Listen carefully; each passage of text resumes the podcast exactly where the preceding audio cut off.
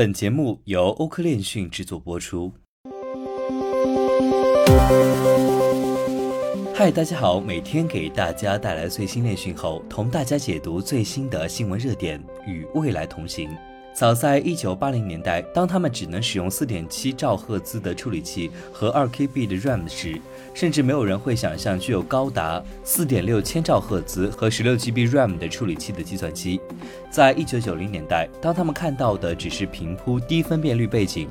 HTML 表格上的 HTML 表格和拨号链接时，没有人会猜到 Internet 会变成它的现代迭代。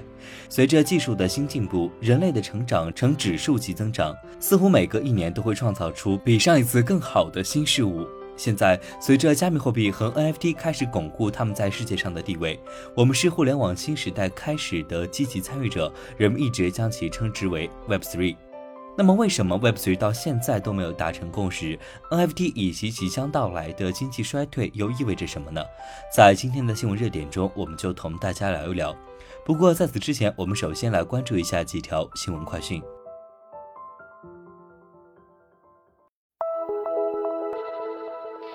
有报告指出，二零二二年第一季度区块链黑客共窃取十三亿美元。根据 Atlas VPN 团队的新研究，区块链黑客在2022年第一季度的48起黑客事件中窃取了约13亿美元。此外，对以太坊和 Solana 生态系统的黑客攻击，仅在本季度就造成超过10亿美元的损失。2022年第一季度，以太坊生态系统被黑客攻击了18次，导致损失近6.36亿美元。本季度最重要的攻击发生在3月底。当时，Alex Infinity 侧链 Roin Network 遭到黑客攻击，盗窃总额为六点一亿美元，其中包括十七万三千六百个以太坊和两千五百五十万美元。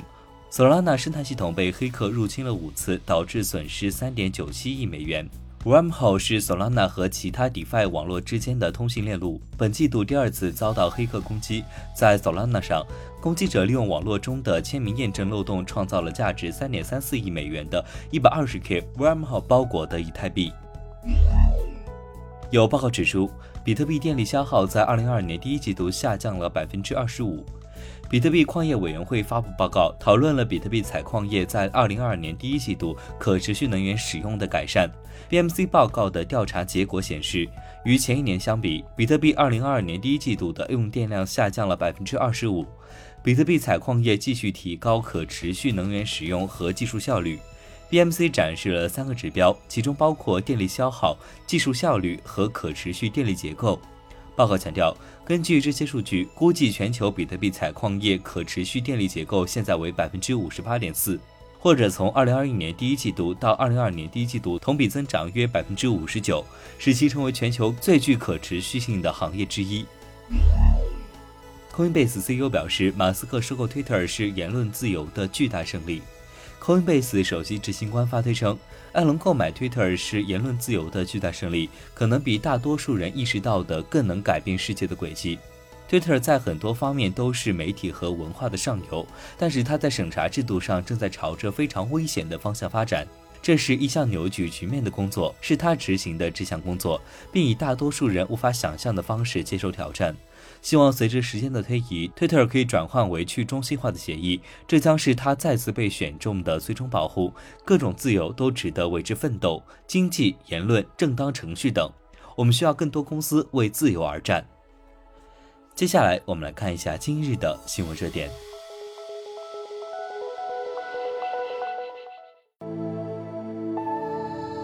有预测表示，NFT 和即将到来的经济衰退。在科比的 WTF is Web3 中，他提出了两个重要的主题。这些主题源于他对可能是什么的不同定义。首先是权力的分散化和价值的所有权。随着信息和错误信息因其易于访问而变得猖獗，人们对集中权力变得更加警惕。人们觉得银行正在窃取他们的钱，大公司控制着世界。同样，随着互联网从阅读变为阅读和写作，用户们发现。他们的内容被现代科技公司货币化，与许多其他情况一样，新时代的开始是对前一个时代的回应。很可能在此期间建造的任何东西都将成为对这两个重要主题的解释。当前的宏观经济状况表明，经济衰退的可能性很高。三月份通胀率加速至百分之八点五，高于二月份的百分之七点九。美联储将联邦基金利率提高至少零点二五个百分点。有了更新的数据，他们肯定会考虑进一步增加数据。根据美国劳工部的数据，除了高水平的通货膨胀外，截至三月份的失业率为百分之三点六。这种高通胀和低失业率的结合，对该国的经济前景来说，并不是一个好兆头。那么有其他数据显示，该国有可能会陷入衰退。尽管美联储主席鲍威尔告诉立法者，他认为软着陆更有可能，但该国所处的情况是前所未有的。人们指出，1954年、1984年和1994年可能与美国现在的经历相似。然而，其他三起事件是美联储先发制人的将利率提高至通胀率之上，而不是目前通胀失控的情况。美联储正在迎头赶上，试图控制通胀。单纯的投机行为已经对市场产生了负面影响。随着他们制定政策，市场将继续如此。虽然权力下放和价值所有权是互联网下一个时代的中心主题，但现实情况并非如此。加密货币仍然受制于股市的波动。由于加密货币相对较新，为了预测其未来，人们寻找过去的一致性。他们经常将互联网泡沫与比特币的价格走势进行比较。虽然两者不同，但可以使用当时发生的事情作为未来可能发生事情的指标。过去的回声引导我们走向未来，因此，随着经济衰退的迹象抬头，人们可以将两千年代后期的大衰退视为他们在未来几个月做出决定的一种方式。NFT 是否被视为艺术是加密空间之外的热门话题。即便如此，不能争论的是，加密货币领域的人们对待他们就像他们有价值一样。大量资金被用于购买这些 NFT，并试图打造他们的品牌。这些图像被用作分散他们对加密货币接触的一种方式。造成这种情况的一个原因是，艺术市场根据世界的金融状况自我调节供需。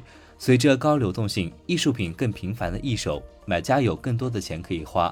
在不确定的时期，业主有可能坚持到市场再次变得有利之前保留他们的作品。供应减少，最高端艺术品的价格呢将会保持稳定。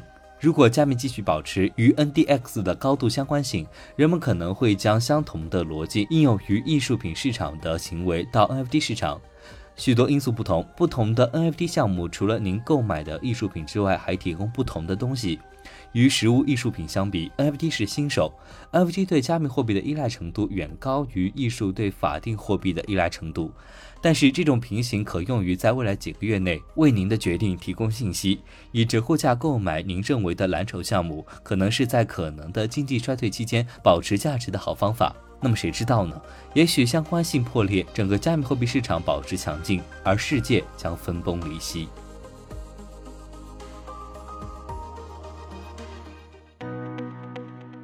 本期节目就到这里。如果您想了解更多关于区块链行业资讯，可以在微博、Twitter、Telegram 及欧科链讯官网上找到我们。明晚六点半再见。